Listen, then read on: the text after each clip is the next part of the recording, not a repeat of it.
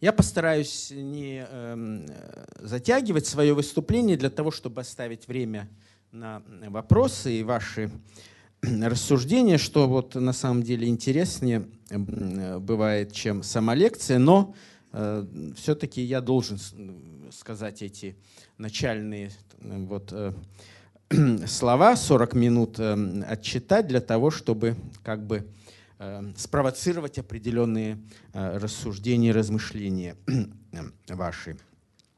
Ну, э, вероятно, будет правильно, если мы скажем с самого начала о том, что во всех воюющих странах, независимо от уровня их демократии, во время войны происходила определенная централизация власти. Ужесточение политики, эм, усиление роли кабинетов военных. Это было, это было везде, даже в самых-самых эм, демократических э, странах. Э, конечно, везде по-разному. И в Советском Союзе это, этот процесс имел свою специфику, вполне понятную. Дело в том, что у нас централизация и ужесточение, и мобилизация, подготовка к войне произошли, конечно, намного раньше, чем э, случилась сама война. Вы знаете это. была сформирована определенная система. И, э, как правило, историки, занимающиеся этими проблемами, фиксируют такой простой факт, что во время войны произошло дальнейшее усиление централизации, дальнейшее ужесточение политики, э, дальнейшая э, мобилизация всего, что можно было мобилизовать. И если мы просто станем исключительно на эту точку зрения, то тогда, собственно говоря, никакой эм, лекции у меня сегодня не получится. Я просто скажу, да, вот э, была такая централизация, была такая мобилизация, действительно они были, и тут можно бы уже как бы и поставить точку. Но с моей точки зрения, может быть, наиболее интересное эм, из того, что происходило в годы войны, это то, что э, централизация во многих э, сферах жизни и политики сопровождалась не менее заметной децентрализацией. И вот э, эти э, проблемы историки как раз изучают несколько хуже, э, менее активно, более поверхностно. И поэтому я бы хотел сегодня на эту тему включили, нет, теперь опять включили. Хотел бы на эту тему э, с вами поговорить. На самом деле вы знаете, что в литературе фиксируется много таких вот парадоксальных ситуаций военного периода, которые свидетельствуют о том, что усиление централизации, усиление власти Сталина сопровождалось некими, так скажем, противоположными процессами. Ну, например, в последнее время очень много пишут о религиозной политике да, и об изменении э, пропаганде советской примирение с церковью, понимание того, что нужно активизировать некие патриотические э, струны в людях. Эм, и эм, другие причины привели к тому, что действительно мы замечали, замечаем такой вот э, существенный поворот церковной политики. Эм, в экономической политике тоже аналогичные процессы наблюдаются. Например, широкое распространение рыночных отношений, ну, на, на колхозных рынках, конечно. Потому что было очевидно, что государство не в состоянии людей обеспечить. Карточки были не у всех и э, не всегда хорошо отоваривались. Нужен рынок для того, чтобы люди могли на нем покупать определенные продукты. И государство так начинает сквозь пальцы смотреть вот на эту частную инициативу крестьян, колхозников, на то, что они все больше и больше вовлекаются в эту, так скажем, частно-предпринимательскую деятельность. Это тоже зафиксировано, хотя еще э, требует своего изучения. Но я сегодня предлагаю э, эти проблемы обсудить на примере военного кабинета Сталина, то есть э, на, на материале высших эшелонов власти в годы, в годы войны. Как, как это сделать? Ну, вероятно, как мы обычно любим историки, мы начинаем с того, что задаем какие-то такие критерии, какие-то пункты анализа, по которым начинаем рассуждать и которые считаем как бы индикаторами эм, того или иного явления. Эм, я предлагаю несколько вполне очевидных критериев сегодня с вами вот, разобрать. Ну, например, что из себя представлял формальный статус соратников Сталина? Да? Кем они стали в годы войны? Он возрос или наоборот как бы деградировал в этот военный период? Вот э, это первый вопрос, который бы хотелось рассмотреть. Что происходило? Сталин все в своих руках монополизировал, как э, иногда можно понять из нашей литературы, которая отмечает, что Сталин, помимо того, что был генеральным секретарем, председателем СНК, он стал еще председателем комитета, эм, э, Государственного комитета обороны, наркомом эм, э, обороны, главнокомандующим и так далее. Вот, казалось бы, вот, видимо, все у него э, в руках сошлось. Но все-таки, э, так ли это было? Делегировал ли он какие-то полномочия своим соратникам? Как они работали? То ли они работали под его постоянным э, контролем и э, каждодневным контролем, то ли там были какие-то иные структуры, которые позволяли им все-таки действовать более самостоятельно. И, наконец, очень важный такой индикатор, насколько Сталин был лоялен к своим эм, сотрудникам, своим соратникам – лояльность э, вождя, лояльность диктатора по отношению к, к его соратникам – это очень важный показатель любой, в любой политической э, системе, особенно, особенно в таких, э, как э, сталинская система. В какой степени они чувствовали себя защищенными в годы войны? Какой, как, насколько силен был политический иммунитет, которым они э, в то время обладали. Вот это э, такие важные вопросы, которые позволяют нам все-таки понять, что из себя представляла система высшей власти э, в годы войны. Конечно, лучше всего начинать э, с довоенного периода, потому что это позволяет нам сравнивать что было до войны и что стало после войны. Да? Но вы помните, что до войны э, были массовые репрессии, которые коснулись, конечно, прежде всего рядовых граждан страны, но вместе с тем и высшее руководство. Был, э, был арестован, арестовано несколько членов Политбюро, у других пострадали их родственники, они чувствовали себя в таком напряжении в связи с этим.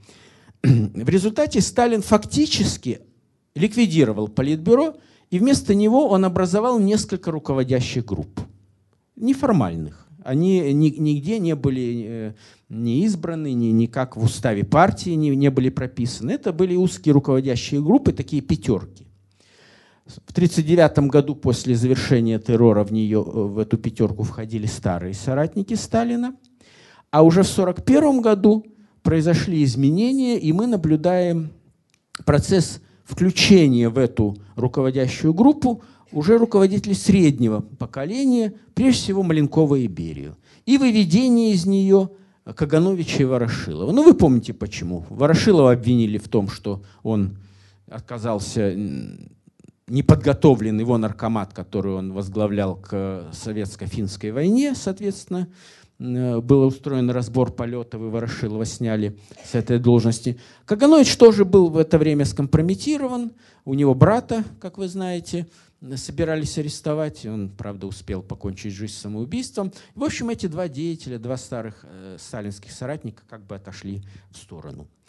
А, и вместо старой гвардии Сталин очень усиленно выдвигал э, молодых сотрудников. Вот, помимо Маленкова и Берии, очень важный такой показательный пример – это Вознесенский. Молодой эм, э, сравнительно человек, он сделал головокружительную карьеру накануне войны, стал первым заместителем председателя Совета народных комиссаров Сталина, потому что Сталин в мае 1941 года, вы знаете, занял должность председателя СНК. И вместо того, чтобы назначить Молотова, что было бы логично, который был до этого председателем правительства и вообще был ближайшим соратником Сталина, и, если хотите, его естественным, как все полагали, наследником, вдруг Сталин э, назначает Молотова просто одним из многих заместителей председателя СНК и выдвигает на э, первый план эм, Вознесенского. Это было достаточно э, неожиданное такое решение, которое свидетельствовало о том, что Сталин, в общем, готовит некие, некие перестановки, более существенные и более глубокие изменения в высших эшелонах власти. Ну, напомню также, что Вознесенский был что называется, человеком Жданова. Да? Вот э, он начинал под его руководством. А Жданов в это время тоже, это среднее поколение советских руководителей, он тоже получает достаточно большие э, полномочия, потому что эм, он в этот период фактически возглавляет аппарат ЦК партии, как секретарь ЦК, как потом стали их называть второй секретарь ЦК. В то время так еще не называли. То есть секретарь, который руководит аппаратом ЦК и ведет заседание секретариата ЦК. А, но вместе с тем нужно отметить, что этот принцип старшинства, который существовал в партии в то время, он еще не, э, не был ликвидирован полностью. И несмотря на то, что старые сталинские соратники как бы постепенно теряли свои позиции и заменялись вот этими новыми выдвиженцами, тем не менее в эм, головах рядовых членов партии, да и э, большинства эм, граждан страны, эм, вот э, это, это, этот критерий, вот э, критерий старшинства руководителей, он все-таки существовал и играл очень большую роль. Как бы там ни было, хотя э, Молотов и превратился в, просто в заместителя председателя э, Совета народных комиссаров и в наркома иностранных дел, в общем, должности важные, но все-таки не, не первостепенные. Тем не менее, Молотов сохранял свой статус старшего по старшинству. Он был старым членом партии, он был ближайшим соратником Сталина в течение многих лет. И этот, этот статус неформальный, но на самом деле очень важный, давал ему очень важные преимущества. Вот, например, война началась, да? Кто выступил с речью в первые дни войны? Кто обратился к стране? Молотов, да? Почему Молотов? Вот представьте себе, если бы, ну, Сталин не хотел, понятно почему, да, он просто еще не понимал, что происходит, и он не знал, что сказать, и когда уже 3 июля стало все более не менее ясно, тогда он стал, тогда он выступил со своей речью. А, а вот вы представьте себе, что э, диктор представил бы Молотова. Этого не было, вот, но тем не менее, э, если бы диктор э, представил Молотова, он, он сказал, значит, граждане Советского Союза, вот там сейчас вот в связи с началом войны перед вами выступит нарком иностранных дел товарищ Молотов. Почему нарком иностранных дел? Но это не нужно было, его даже не, не, не называли по должности. Просто товарищ Молотов. Все понимали, что это первый заместитель Сталина выступает, хотя он таковым по должности, в общем-то, и не был. Да? То есть вот этот принцип старшинства здесь сыграл очень-очень важную роль, и, э, и в годы войны вот он, он э, стал э, усиливаться. И он себя очень ярко проявил вот в эпизоде, который я очень люблю, он очень важен для анализа той ситуации, которая складывалась в высших эшелонах власти в этот период, это вот так называемый инцидент 30 июня 1941 года. Вы помните, да, что произошло в этот период? Значит, Сталин впервые э, после начала войны не появился в своем кабинете в Кремле, то есть не вышел на работу, что называется, без уважительных причин. И система была все-таки, э, ну это понятно, у него был э, определенный стресс в связи с падением Минска и с тем, что выяснилось, что военные не очень владеют ситуацией, вообще непонятно, каковы перспективы войны. И он просто 30-го остался у себя на даче, не поехал в Кремль. Но система была построена таким образом, что без него она работать не могла. Все было на него завязано. Это, ну, это понятно. Это, это, это, так, так, такого рода системы авторитарные, они зависят от авторитарного лидера. И что тогда происходит в Кремле, собственно говоря? А происходит вот что. Молотов, именно Молотов, не Вознесенский, который первый заместитель, не Жданов, который руководит аппаратом, да, но он в Ленинграде в это время, а именно Молотов по принципу старшинства обзванивает членов Политбюро, вызывает их к себе для того, чтобы решить, как нам поступить в этой ситуации. Сталин не приехал с дачи, не отвечает на телефонные звонки. Что делать? Ехать к нему? Это не принято вообще-то. А, э, вообще без спроса плохо в гости ходить, но к Сталину это еще и опасно, да? Вот. Э, что? Э, ну хорошо, если приехать, да, решили приехать всем вместе. Не кому-то одному, не двум, не трем, всем вместе. Понятное решение. А что ему сказать, товарищ Сталин? Бросайте хандрить, выходите на, на работу или там берите руко... Опасное заявление, да? Это значит, что ж, обвинение косвенное в том, что он растерялся. Вот они придумали, с моей точки зрения, совершенно гениальный ход. А давайте-ка мы приедем и предложим товарищу Сталину образовать Государственный комитет обороны во главе с товарищем Сталиным. Вот они так и сделали. Все вместе приехали. Вот это вот малая столовая дача Сталина, достаточно известная. Э, он там любил и работать на уголке стола, и, и спал там на диванах. Э, и видите, там вот камин в углу. Э, он там с Эм, с охранниками шашлыки часто жарил в этом камине. А там есть еще вот выход, дверь на веранду большую, где он тоже проводил много времени. Это такая его любимая комната. Они его там и застали. Вот они ему предложили, он, э, значит, э, спросил, зачем приехали, и он им сказал, что вот, э, они ему сказали, что давайте вот Государственный комитет обороны нужен в стране. Война. И по примеру еще Ленинского Совета труда и обороны, надо создать Государственный комитет обороны. Он спросил, кто будет входить в него. Они назвали ему кандидатуры, он выразил там определенные сомнения, но все-таки они э, проявили определенную твердость, и он согласился с этим. Видите, вот остался в архивах, у нас остался этот документ, написанный э, рукой Маленкова в протоколах постановления Политбюро. То есть можно даже себе представить, как это происходило на основании этого документа. Они приехали, Сталин сказал «хорошо», и, вероятно, сказал Маленкову, это я предполагаю, «садись, пиши». Он вырвал какой-то листок из блокнота, написал этот текст, потом его прочитали, что-то там поправили, и в конце концов, вот э, этот документ был принят там на, на, в этой комнате э, дачи. Что этот эпизод вообще, как мы его можем э, все-таки оценить и э, как мы можем на него посмотреть? Вот э, обратите внимание, они под руководством Молотова провели фактически сепаратное, очень важное совещание. Да?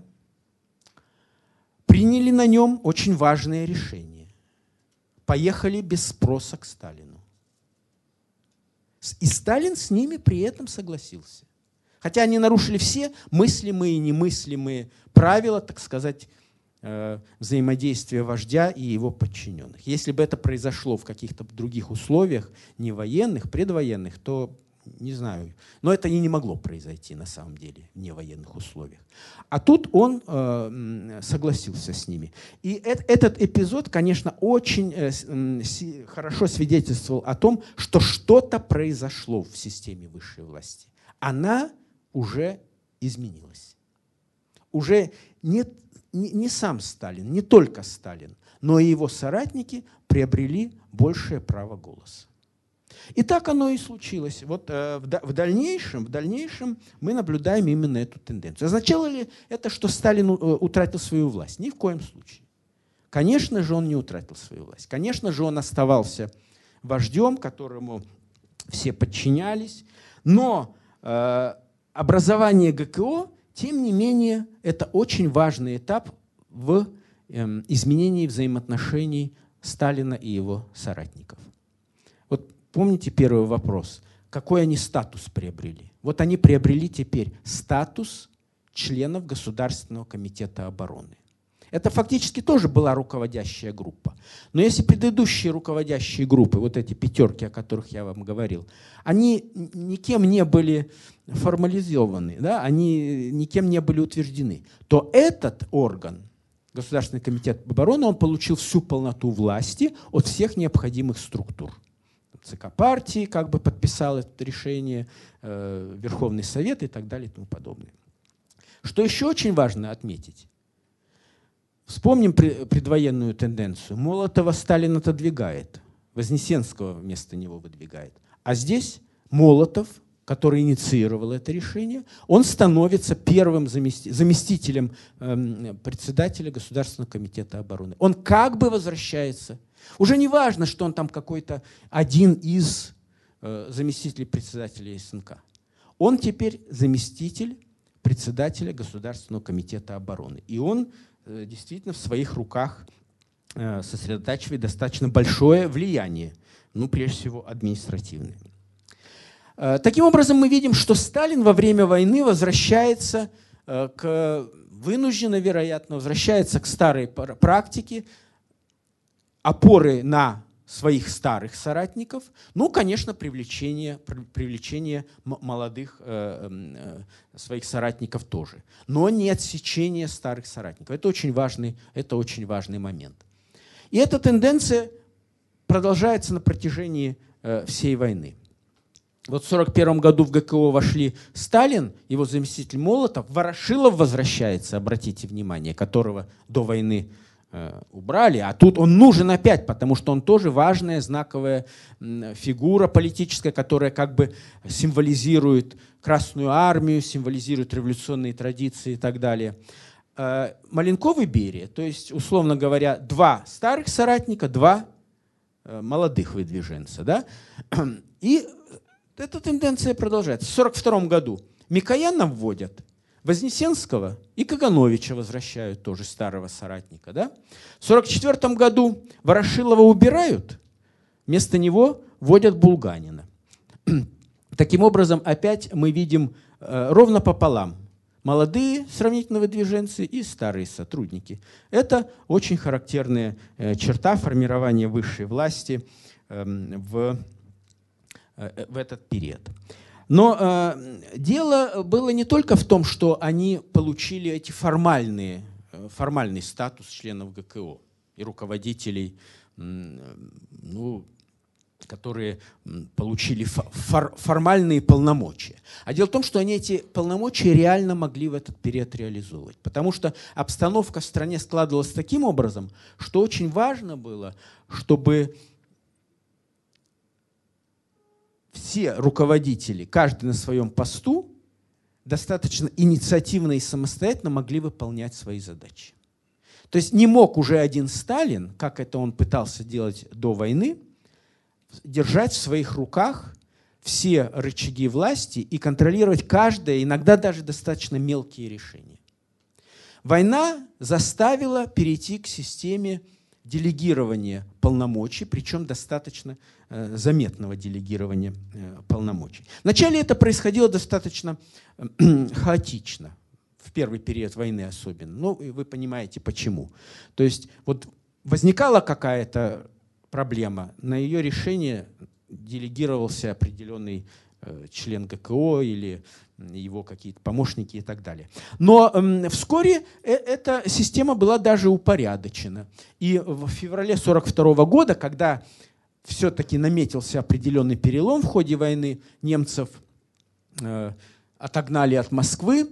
Э, было принято решение, которое как бы упорядочивало вот эти вот э, хаотичное делегирование э, полномочий. И было принято решение о распределении обязанностей между членами Государственного комитета обороны.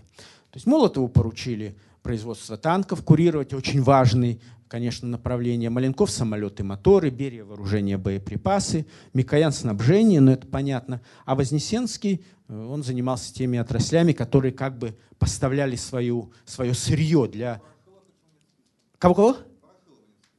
А, да, Ворошилова нет. Но Ворошилов э, и не попал в это постановление, поэтому его и нет. Это я просто постановление процитировал. Ворошилов в это время занимался формированием новых дивизий в тылу. То есть он их инспектировал, проверял их э, боеготовность и так далее и тому подобное. Вот.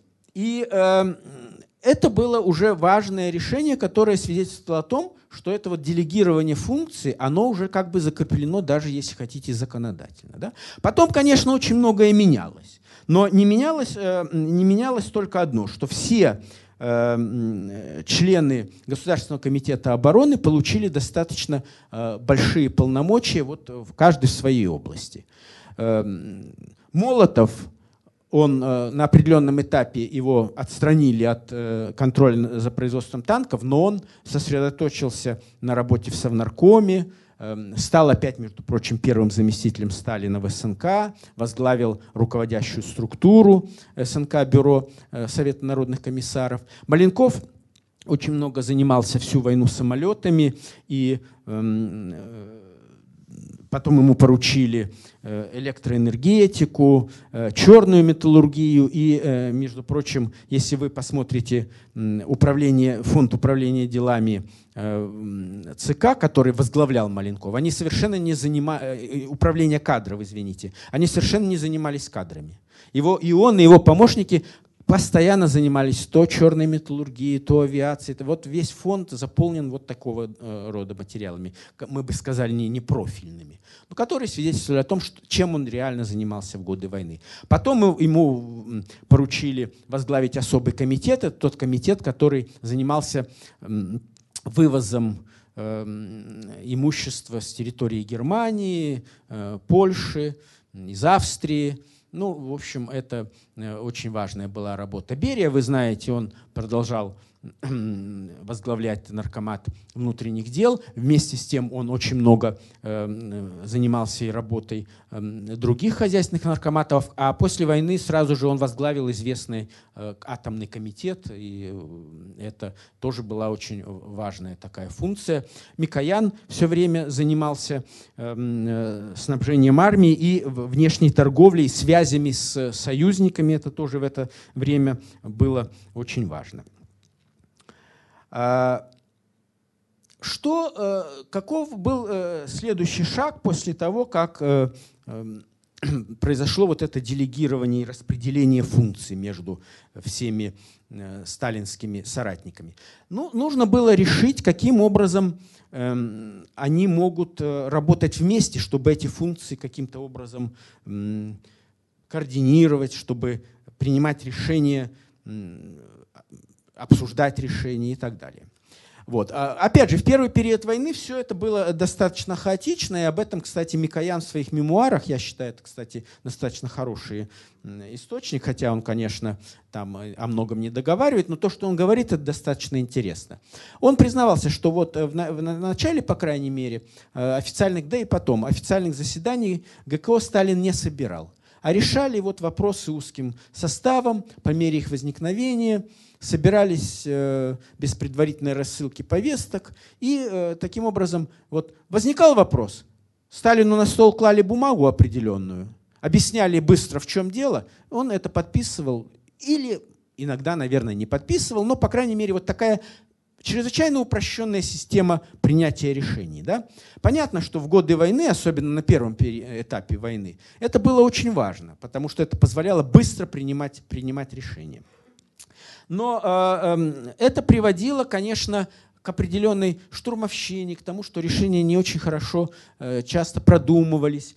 Э, ну вот посмотрим, как это, э, что, что из себя представляет упрощенный порядок принятия решений. Вот приходит, например, к Сталину какой-нибудь нарком или э, кто-нибудь из членов ГКО, кто курирует, предположим, определенный наркомат, и говорит, что вот нам нужно для того, чтобы выполнить определенные задачи, вот нам нужен определенный объем ресурсов. Ну, строго говоря, у Сталина какой выход? Или подписать, или не подписать, да? Чаще всего нужно подписать, потому что понятно, что это задание надо выполнить.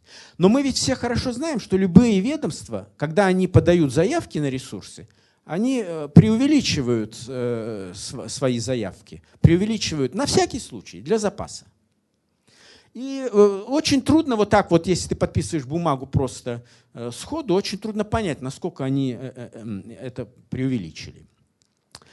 А, в лучшем случае Сталин мог там сказать, что ну хорошо, давайте мы дадим им на, как, на какое-то количество меньше. Это в лучшем случае. Совсем по-другому происходило, эм, э, принимались решения, если в процесс их принятия э, включались уже исполнители, которым нужно было произвести эти ресурсы. Они, они говорили, вы извините, а мы столько дать не можем, у нас нет столько даже мощностей. Да? Э, то есть при согласовании решений с исполнителями объем ресурсов резко, э, как правило, сокращался. То есть, условно говоря, если на этой схеме первоначально при эм, необсуждаемом решении мы имеем большой объем ресурсов, то э, в результате его обсуждения этого решения э, объем ресурсов, выделяемых на решение той или иной задачи, сокращается. А это свидетельствует о том, что решение более сбалансированное и более разумное. Да? Поэтому оно должно пройти, собственно говоря, определенный путь это решение должно пройти. Ведомство, которое э, инициирует это решение, должно обратиться в какую-то комиссию, где будут согласованы интересы разных сторон, интересы тех, кто просит, интересы тех, кто должен выполнить эту просьбу. Да? Потом это уйдет э, в ГКО на подпись, и только потом это попадет к исполнителю для того, чтобы он это уже э, проводил в жизнь. Да? естественно, что э, решение, принятое таким образом, будет гораздо более простым для исполнения, чем решение, принятое э, прямо от ГКО к исполнителю.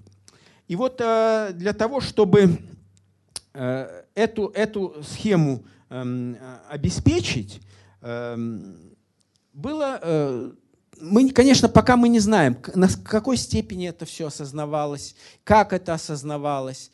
Эм, вероятно, были определенные проблемы, определенные нестыковки, прежде чем э, было принято решение, что все-таки что-то в системе управления надо менять.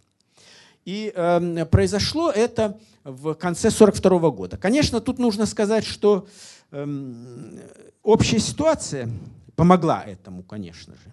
Потому что, вы знаете, конец 1942 года – это уже Э, благоприятный поворот в Сталинграде, уже становится ясно, что немцы эм, так сказать, вот, э, потерпели поражение вот и на этой второй стадии э, в 1942 году. И вот как раз в этот период, в декабре 1942 года, создается с одной стороны оперативное бюро ГКО, а с другой бюро Совета народных комиссаров. Это такие важные комиссии, которые как раз должны были заниматься согласованием Э, этих решений и выработкой наиболее оптимального э, варианта того или иного э, решения. Разделение между ними было достаточно четким.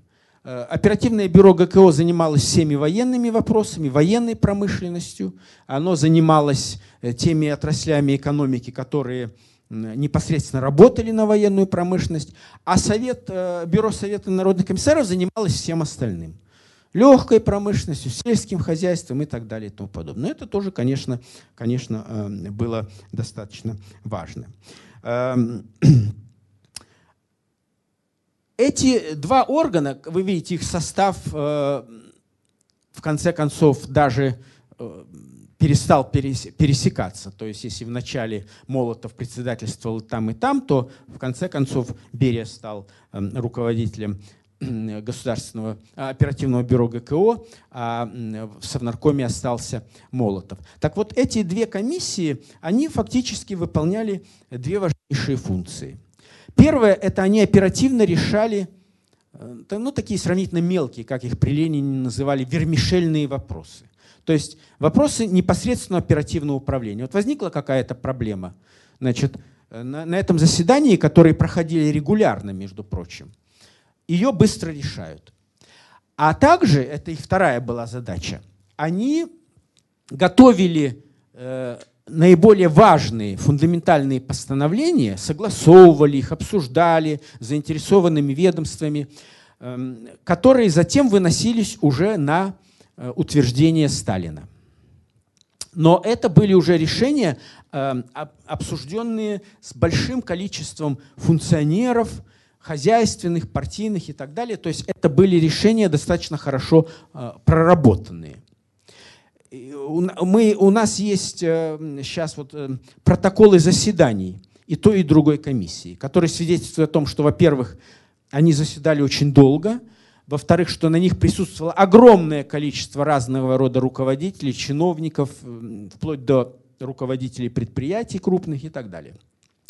А вот э, э, это я э, просто э, тут выложил два образа, которые показывают, что из себя представляли протоколы, да, и э, как э, оформлялись вопросы, э, выносимые на э, утверждение Сталина.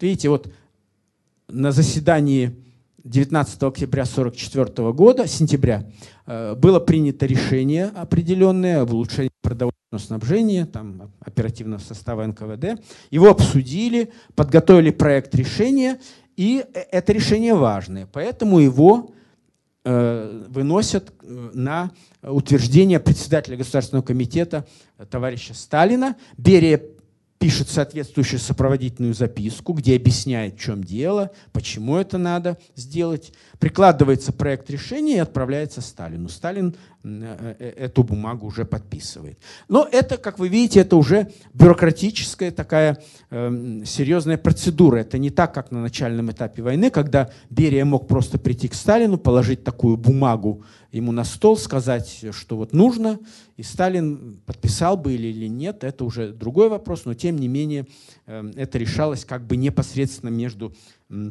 Сталиным и э, Берией. И вот э, эти органы, мы сейчас о них достаточно много знаем, хотя, к сожалению, не так много, как хотелось бы. Это еще э, работа будущего, изучить их внимательно. Там есть определенные проблемы с архивами, к сожалению. Э, вот. Но эти органы, э, тем не менее, заседали достаточно часто. Вот обратите внимание, э, и причем эта э, частота нарастала. То есть если в 1943 году после их образования они в среднем заседали Э, каждый, раз в две недели, то э, э, в 1944 году уже почти два раза в неделю, а в 1945 году даже более чем два раза в неделю. И что еще важно отметить, что в заседаниях этих никогда не принимал участие Сталин. То есть соратники Сталина, мы опять возвращаемся к нашим первоначальным вопросам, соратники Сталина получили достаточно большую, большие полномочия вот в рамках их, их э, компетенции. То есть они э, имели право решать очень многие вопросы без участия Сталина. Это, это очень важно. А, ну и э, что же, что же эм, в это время происходит, это последний вопрос, о котором я сегодня э, буду говорить, с лояльностью Сталина по отношению к своим соратникам. Вот нравилась ему такая ситуация, что они заседают без него, принимают определенные решения без него. Конечно, часть из них они э, выносят, э, приносят ему для утверждения, но тем не менее большую часть они решают сами. Нравится ему такая ситуация или нет? Ну, Э, судя по его, по его поведению, он к ней относился, ну так скажем, лояльно. То ли, то ли потому, что понимал, что иначе нельзя теперь, то ли потому, что действительно просто не видел в этом угрозы, но тем не менее лояльно. И вот как раз об этом я и, и, и, э, хотел бы э, поговорить. Э, это вовсе не значит, конечно, что Сталин прекратил использовать такой вот метод периодических атак на своих соратников, чтобы они чувствовали себя, ну, что называется, не зазнавались, да, чтобы они чувствовали, что хозяин есть в доме. Вот. И э, этих атак э, благодаря архивам мы сегодня знаем несколько, по крайней мере. Наверное, потом мы еще что-нибудь найдем, но вот пока, пока можно зафиксировать несколько. Э, Одна из них касалась э, ленинградских дел, особенно в 1941 году, когда Ленинград был под огромной угрозой, Сталин очень сильно давил на руководителей э, Ленинграда. Вот сохранилось, сохранилось его Э, его разговоры с Ленинградом по ВЧ, это вот, э, извините, по телеграфу, это, то есть, ну вы понимаете, Сталин говорил, телеграфист передавал туда, и, и обратно, значит, шли вот эти вот ленты, они так и сохранились в виде лент. Вот видите, он выговаривает Ворошилову, который там был в то время, и Жданову, который руководил городом и, соответственно, отвечал за все, что там происходило. Мы требуем, чтобы Ворошилов и Жданов сообщали о планах операций. Они не делают, стали на путь непонятной нам самостийности, допускают ошибки и так далее. Они пытаются оправдываться, говорят, что вот мы в отрыве от Москвы, нам приходится и так далее. Э, Сталин возражает. Э, ссылка на вашу перегруженность смешна, мы не менее вас перегружены, вы просто неорганизованные люди и не чувствуете ответственности за свои действия, ввиду чего и действуете как на изолированном острове, ни с кем не считаясь. В общем, такие достаточно э, строгие выговоры, которые, конечно, в довоенный период могли закончиться гораздо хуже, чем закончились в этом случае. В этом случае они закончились лишь тем, что Ворошилова отозвали из Ленинграда, туда Эм, приехал Жуков, и, и, и в общем, ситуация как-то под влиянием разных, на самом деле, факторов выровнялась. Эм, Ворошилов в этот период э, становится эм, целью атак Сталина, по крайней мере, еще один раз. 1 апреля 1942 года Сталин продиктовал, это вот э, совершенно очевидно его стиль Эм, э, это он, автор этого текста, где он обвиняет Ворошилова, это решение постановления, постановления Политбюро, Ворошилова обвиняет в том, что он плохо работает, просто говоря что он отказывается брать на себя ответственность, что он отказался возглавить Волховский фронт, потому что там трудно, и он боится провалиться, что он Э, плохо. Э, ему вспомнили и то, что он во время советско-финской войны э, плохо себя проявил и так далее. И было принято решение признать, что товарищ Ворошилов не оправдал себя на порученной ему работе на фронте и направить его на тыловую работу. Чем бы это могло закончиться в довоенный период, сложно сказать. Но во время войны, как ни странно, Ворошилов остался ну, достаточно влиятельной фигурой. Он только в 1944 году его э, вывели из э, ГКО, он оставался членом Политбюро, он э, оставался заместителем Сталина в Совнаркоме, и он действительно выполнял многие функции, в том числе, например, возглавил так называемую трофейную комиссию Государственного комитета обороны. Вы понимаете, это такой очень важный, важный участок работы. Аналогичным образом э, завершился, эм, например, и другой конфликт, который э, вспыхнул между Сталиным и его соратником эм, э, в это время. Эм, как я уже сказал, в начале войны Сталин вернул как бы Кагановича да, вот, к руководству. И Кагановичу поручили очень важный участок, это наркомат путей сообщения, то есть железные дороги, это, конечно, понятно, во время войны очень важно.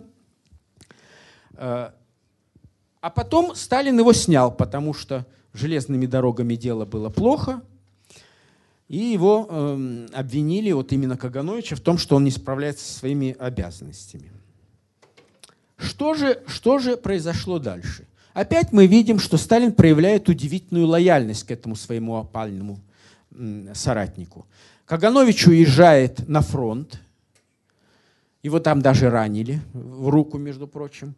Он оттуда э, пишет э, Сталину разного рода письма, такие очень э, прочувственные и полные э, разного рода клятв преданности. Прошу вас, товарищ Сталин, давать мне иногда те или иные задания, указания – Э, вы знаете, что я все силы приложу к тому, чтобы их выполнить. Это вот письмо, оно осталось в фонде Сталина, вот э, сейчас мы можем им пользоваться. Я очень благодарен вам за то, что вы мне дали возможность работать в армии. Работаю я с необходимым увлечением, необходимой энергией. И вот то ли как реакция на такие письма, то ли... Но, но, но конечно же, как свидетельство лояльности, мы наблюдаем такую картину. Каганович, несмотря на то, что он как бы проштрафился на этом участке, его, тем не менее, в 1943 году возвращают на эту должность опять. И он все время остается членом ГКО. Все время остается членом ГКО. То есть и здесь мы наблюдаем такой повышенный уровень лояльности к, э, по отношению к соратнику, в данном случае Кагановичу. И очень хороший индикатор в этом смысле Молотов. Несмотря на то, что Э, у него там с танковой промышленностью, как вы знаете, не заладилось. Вот. Но виноватым в этом э, деле сделали э, не его вовсе, да? а, а наркома танковой промышленности. Его сняли, а Молотова потом освободили как бы в связи с особой загруженностью работой. И он оставался вот все время войны первым заместителем Сталина.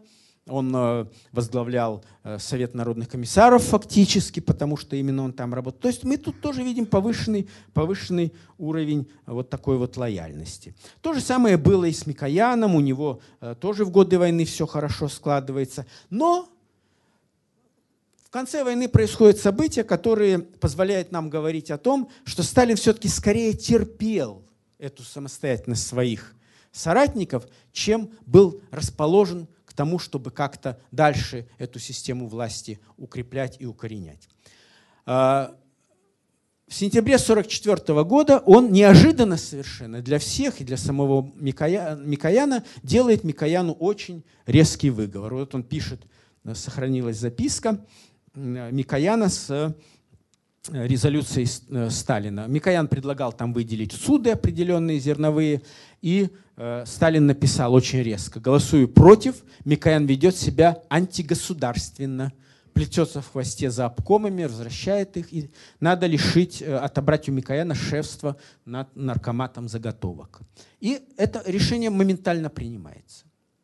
И если мы вспомним, что в этот же период принимаются другие решения, выводят из э, ГКО Э, Кагановича, э, извините, Ворошилова и меняют его на, на Булганина. В это время Булганин получает большую власть в наркомате обороны как заместитель Сталина, а маршал Жуков, который был тоже заместителем Сталина, наоборот подвергается со стороны Сталина очень резкому выговору за то, что он самостийно утвердил какой-то боевой устав.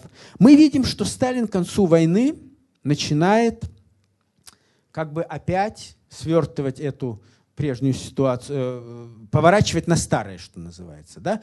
Немного отбирать то, что, э, что он дал своим соратникам в годы войны. А, и эм, если подводить определенные, определенные итоги, то мы можем эм, так охарактеризовать систему высшей власти Э, в годы Великой Отечественной войны. Конечно, Сталин сохраняет свои приоритетные позиции. Он вождь. Однако его соратники в сложных обстоятельствах войны приобретают определенные дополнительные полномочия и статус. В частности, статус членов Государственного комитета обороны, который становится очередной такой важной руководящей группой в стране они получают очень важные функции. И мы видим, как они решают очень важные задачи, причем э, э, в рамках активной такой деятельности коллективных структур, которые заседают, часто работают без э, Сталина. Никто из них не подвергается репрессиям в годы войны. Ну, небольшим таким атакам, которые в конце концов заканчиваются ничем. И это тоже очень важно. Никто не был репрессирован. И э, в этом смысле мы можем назвать Сталина лояльным шефом, лояльным руководителем по отношению к его, к его окружению. Что же это все в конечном счете означало? Как, какое место вот эта система высшей власти, сложившаяся в годы войны, занимает в общем потоке э, эволюции э, сталинской, в сталинской власти в целом? Это очень интересный вопрос. Что, что внесла война вот в сталинскую систему власти? Внесла ли вообще что-то? Ну, мы видим, что кое-что внесла. Вот я предлагаю просто уже в качестве завершающего аккорда вспомнить нам всем вместе, что происходило, как вообще эволюционировала система сталинского руководства от э, конца 30-х годов до, до самой смерти Сталина. В 1937-1941 году, как мы уже говорили, это репрессии, разрушение коллективного руководства или его остатков, потому что в 30-е годы оно уже, конечно, было подорвано, но все-таки. Э, репрессии против членов Политбюро, отстранение, постепенное отстранение старых соратников, что хорошо видно на примере Молотова от власти, э, возвышение новых молодых руководителей, да, что очень хорошо видно на примере Вознесенского. Как далеко могло, мог зайти этот процесс, если бы не началась война? Мы можем только предполагать. Возможно, что далеко. Возможно, что все бы завершилось очередной чисткой в Политбюро, и многие сталинские старые соратники лишились бы и власти, а может быть и жизни, кто знает, да? Потому что вы знаете, что у Калинина, например, жену арестовали, э, у Кагановича тоже, как я говорил, э, готовился арест брата и так далее. То есть процесс мог зайти, видимо, видимо далеко. Но происходит война. И она, как мы сегодня с вами, вот очень коротко, конечно, но об этом поговорили, она вносит кардинальные изменения. Сталин прекращает свою довоенную политику и выстраивает новую систему власти, в которой равномерно представлены старые лидеры, молодые выдвиженцы, и в которой, самое главное, все они получают новые полномочия, административные полномочия прежде всего, но отчасти и политические, и укрепляют свои позиции. И Сталин становится лояльным патроном, он никого из них не трогает. Никого из них не трогает. После войны он эту систему начинает потихонечку ломать. Но опять же не очень кардинально, не очень сразу, что называется. Он возвращает в Москву Жданова, э, возвышает опять Вознесенского, устраивает атаки на Молотова и Микояна. То есть он как бы постепенно возвращается, казалось бы, к э, концу 30-х годов, но не полностью. Опыт войны все-таки не прошел окончательно. сформированная во время войны политическая система давала себя долгое время знать. В 1949-1952 году он действует более активно. Ну, вы помните, Ленинградское дело. Впервые за многие годы э, уничтожен физически Вознесенский, вот, э, член Политбюро. Э, происходит все более заметное разрушение коллективного руководства. И таким его завершающим наиболее известным аккордом становится 52 год, конец 52 года, когда на 19-м съезде партии, на пленуме после съезда, Сталин предлагает фактически отстранить от власти Молотова и Микояна. Они не входят в состав бюро президиума, которое придумал, кстати, тот же Сталин. И наоборот, он вводит в бюро президиума массу каких-то незнакомых никому людей, совсем уж эм, молодых выдвиженцев, которыми, конечно, гораздо, гораздо проще, э, проще манипулировать. Неизвестно, чем бы этот э, э, этап закончился, конечно, но в 1953 году Сталин умер.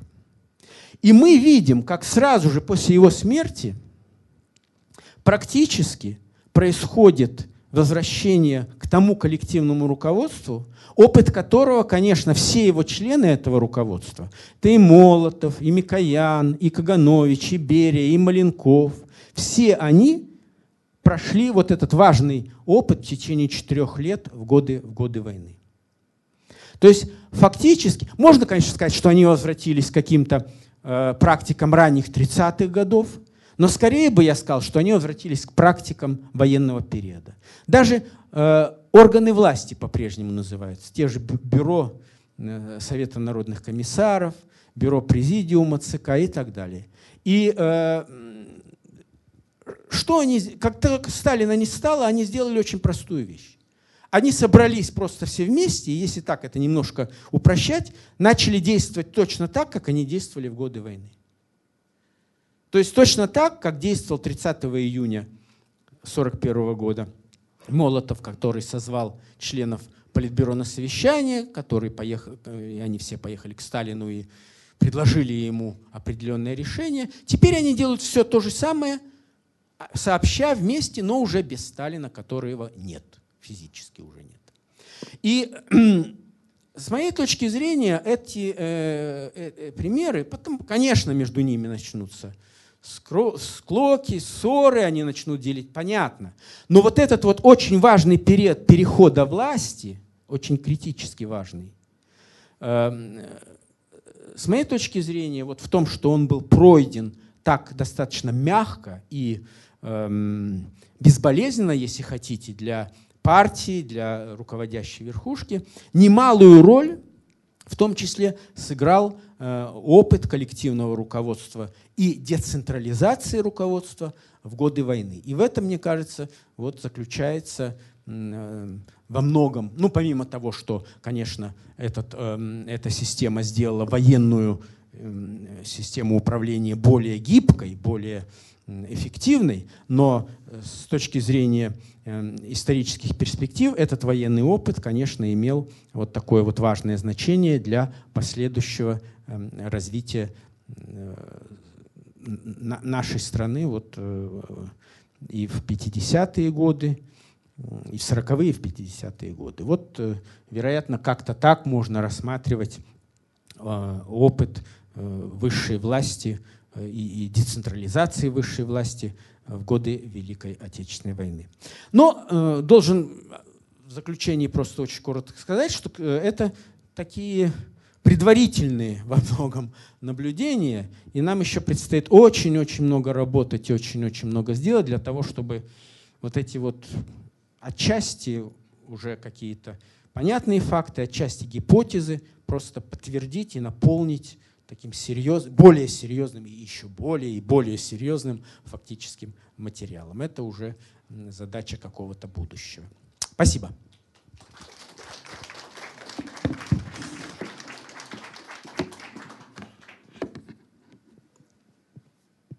Да, я не знаю, кто, кто будет руководить. Я могу... Да, спасибо вам. Угу. Добрый вечер, Иван Батор. Вопрос такой. Вот, например, Микоя а, Молотов а, фактически а, отходит от работы в Совнаркоме. Ну, как объяснили, то есть вот эти люди, войдя в ГКО, они фактически были вынуждены, ну, от, они же не могли одновременно совмещать столько постов. Кто же выполнял их текущие обязанности, которые они были до войны? Ведь их, а, от прежних постов их никто не освобождал. Ну, э, на, на самом деле, э, членство, в, э, понимаете, ГКО это в каком-то смысле, это, как, как вы, вы, вы уже видели, сам по себе Государственный комитет обороны фактически не, не, не работал как орган власти. Это если хотите, пользуясь современной терминологией, виртуальный образ власти, э, виртуальный орган власти. То есть э, э, они имели статус членов ГКО, но продолжали выполнять или свои старые обязанности, или э, часть э, каких-то новых обязанностей, которые им поручали. ГКО ведь э, э, не заседал регулярно, то есть нет никаких протоколов заседаний э, ГКО, есть только постановление.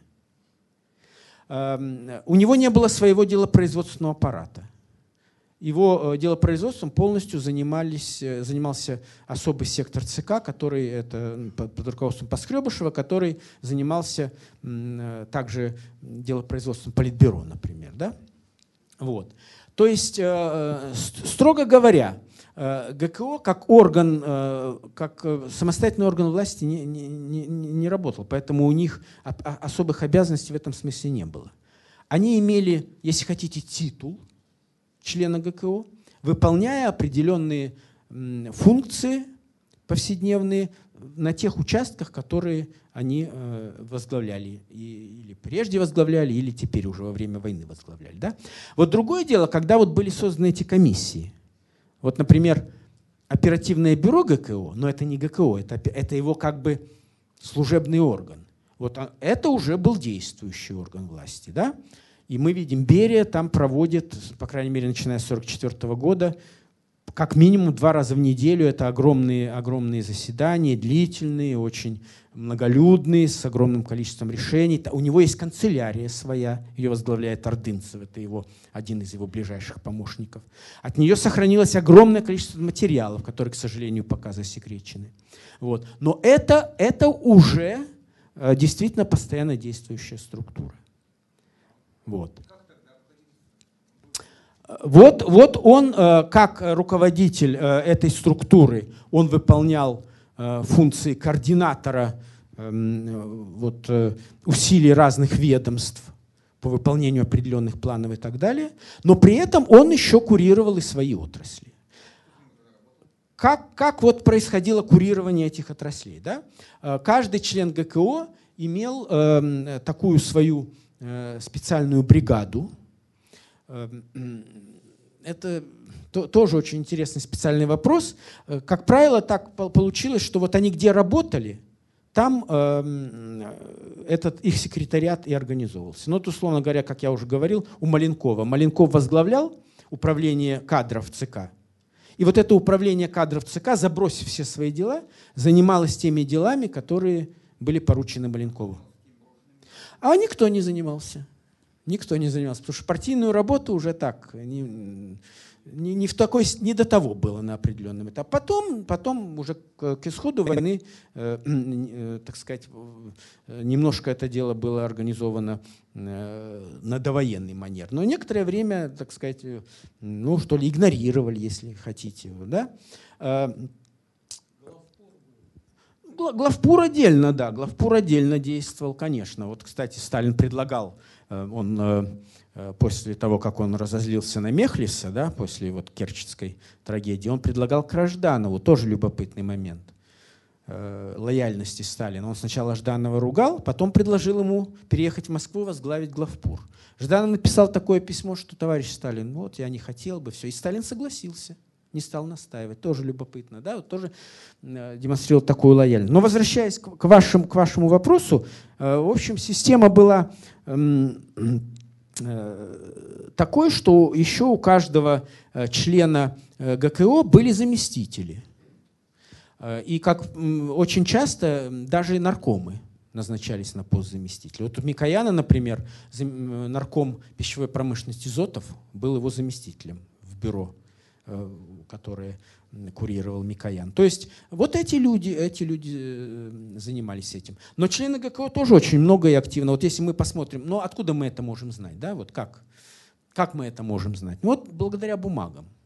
Вот сидишь, листаешь эти архивные дела, и там тысячи документов с резолюциями, э, скажем, Маленкова или Микояна по разным вопросам. Значит, видно, как они вот мелочевкой часто занимаются. Там какой-то вагон надо куда-то выделить, какую-то передвижную электростанцию. Это вот они, они все, это, все это решают. То есть объемы, конечно, вот такой оперативной деятельности были, были колоссальными. Вот так вот совмещалось это все. Да, пожалуйста. Я, я уж сам тогда буду, хорошо? А, микрофон у кого? А, ну тогда. А, а да. А, просто я так понял, что а, очень, ну, извините. Э, два вопроса, если позволите. Э, вы сказали, что вот э, возникла тенденция возвращения к коллективному руководству. Вот. А с другой стороны, э, вроде как, исходя из рассказа, создание ГКО произошло достаточно спонтанно. То есть вышел бы Сталин 30 июня на работу, ну, ГКО, возможно, бы никто бы ему не предложил, оно не было бы создано. То есть вопрос все-таки, а, вот роль этой спонтанности, она здесь присутствует, или тенденция была такова, что ну, в какой-то другой форме, в какое-то другое время, ну не, не такое отдаленное, все равно это было бы создано. Это первый вопрос. И второй вопрос, где тоже вот определенный диссонанс. Вы сказали, что ГКО необходим был на первое время, когда э, ну, была ситуация большой неопределенности, нужно было быстро принимать решения. Да? А, однако количество заседаний, э, наоборот, в, увеличивается с, с каждым годом, когда вроде бы ясности становится больше и э, больше определенности. То есть, по идее, должно было быть наоборот. Они должны были в начале войны больше собираться, а потом меньше. А реально, наоборот, почему это происходило? Понятно. Э, очень хорошие да, вопросы. Дело, дело в том, что э, история, она тем, тем и хороша, что мы, конечно, не можем отвлечься от элемента случайного. Вы правы, конечно. Э, а как бы, действительно, приди Сталин 30-го на работу, и все, да? Но э, я могу высказать только предположение, конечно, я не могу это доказать. Я думаю, что все равно, все равно бы было что-то сделано такое, потому что жизнь требовала вот этого делегирования функций, э, э, жизнь требовала того, того чтобы высшие э, руководители получили все-таки какие-то гарантии своей безопасности и могли действовать более самостоятельно. Этого жизнь требовала. И поэтому в той или иной форме это бы состоялось, я думаю. А что касается частоты заседаний, то видите ли, тут какая ситуация? это все-таки заседало не ГКО, а вот эта вот руководящая структура, комиссия ГКО, которая, это рабочий орган ГКО. И тут есть вот, такой вот нюанс. И как раз увеличение заседания этого рабочего органа, оперативного бюро ГКО, свидетельствует о том, что роль самого ГКО, то есть встреч Сталина с его соратниками, становится все менее значительной. Они решают все эти дела без него в рамках вот этой вот рабочей комиссии. Вот э, тут какая, так сказать, была, какое было взаим, взаимодействие между этими структурами. Ну, вот. А, ну, из, извините, да. Олег Витальевич Горшков Сергей Васильевич, УРФУ, исторический факультет. Значит, у меня тоже несколько вопросов. Ну, первый вопрос, который касается вот этой таблицы и тех формулировок, которые у вас есть. Разрушение коллективного руководства, возвращение коллективного руководства и так далее. На мой взгляд, а, коллективного руководства не было. Вы правильно ведь оговорились, зачатки коллективного руководства. Вот та децентрализация, которая проходила в годы войны, она как раз была связана с вот этими зачатками, то есть они вновь возникли. Ну а теперь уже конкретно по вопросам, тем, которые хотел вам задать. Ну и, кстати, можно и товарищу ответить, почему, на мой взгляд, тоже был бы создан орган, пусть не ГКО, ведь что произошло до 30 июня. Там такое переплетение функций и дублирование органов началось, те, которые были созданы, начиная со ставки главного командования, э, Совет ПУК, ЦСНК и так далее, кто ни за что не отвечал. И поэтому необходимо было как-то скоординировать эту деятельность. Нужен был такой объединяющий орган. И, кстати, его э, проект, как вы правильно сказали, Молота ведь создал, да, который был, входил еще в Совет труда и обороны. У него было, был пример, как это сделать. Но теперь конкретный вопрос. Вот я хотел э, задать по монографии Юрия, э, Жукова Юрия Николаевича. Ведь там он вводит такое понятие, как узкое руководство. У вас руководящая группа. Да? И вот он в этой монографии первой э, «Загадки Кремля» высказал, хотя она, конечно, монография очень такая своеобразная, но очень, на мой взгляд, э, положение, которое требует э, довольно пристального внимания к себе. Я имею в виду что? А то, что он говорит, и вы правильно подчеркнули, что ГКО был создан скажем так, не по решению Сталина. В какой-то мере инициатором был именно Вячеслав Николаевич Молотов. И Сталин вынужден был, по мнению Жукова, Юрия Николаевича, своеобразно бороться с ним в годы Великой Отечественной войны. И он показывает, что в начальный период, когда распределили обязанности в ГКО, он ссылается на а, личную встречу с Микояном, Анастасом Микояном, да, что они распределили, и он стал почти таким же исполнителем в этом Государственном комитете обороны. Кто, ну, кто, кто? Сталин, Сталин получил свой участок работы. Правда, э, он говорит, что это было устное указание. Но за 1942 год он сумел сделать так, что все остальные члены э, ГКО получили письменном виде, так э, распределение функций и обязанностей, а Сталин стал хозяином, стал судьей, который только сидел, как другие выполняли. То есть вернул вот эту функцию. То есть он начал уже тогда подавлять вот это, эти зачатки коллективного руководства, которые вновь возникли. Да. Ну вот видите, все-таки вы тоже употребили понятие коллективное руководство. да. Э, э, вы понимаете, это, это, конечно, проблема терминов. Ну, я, я прекрасно понимаю ограниченность этого явления. Я, тем не менее, думаю, что у нас есть основания им пользоваться, потому что по сравнению с, скажем, определенными периодами накануне войны, когда коллективного руководства, коллективное руководство было сведено почти что на нет, все-таки мы видим некое, э, некую его активизацию. Поэтому ничего, мне кажется, страшного в этом не будет, если мы все-таки будем пользоваться этим понятием коллективное руководство. Оно было, э, любое понятие, это, э, любая категория, она, конечно, это сравнительная категория. Да?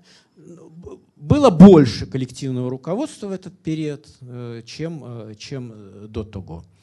Вот. Эм, ну, что касается Юрия Николаевича, это, видите, это, это очень сложный случай. Вот, с моей точки зрения, я с, с, вообще с некоторых пор я перестал следить за его творчеством, потому что у него слишком богатая фантазия, и кроме того, он еще и э, как бы очень э, политически ангажирован. И он, э, в общем, уже настолько в своей политике далеко ушел от науки, что я даже не уверен, что его можно считать ученым. Э, он, в принципе, видите ли, он... Это его, что называется, стиль. Он ищет везде, везде некие заговоры, борьбу против Сталина, потому что а, его сверхзадача доказать, что Сталин как бы э, был не причастен, по крайней мере, к тем деяниям, которые вот как бы у нас э, осуждаются. Да? Он это и в своих книгах по 30-м годам пишет. А что касается послевоенного периода, то вы знаете, что он э, утверждает, что в начале 50-х, или 50-м, 51-м, я уж точно не помню, Сталин потерял свою, утратил власть. Поэтому все, что там происходило в стране, это вообще не он. Он уже, его отстранили от власти.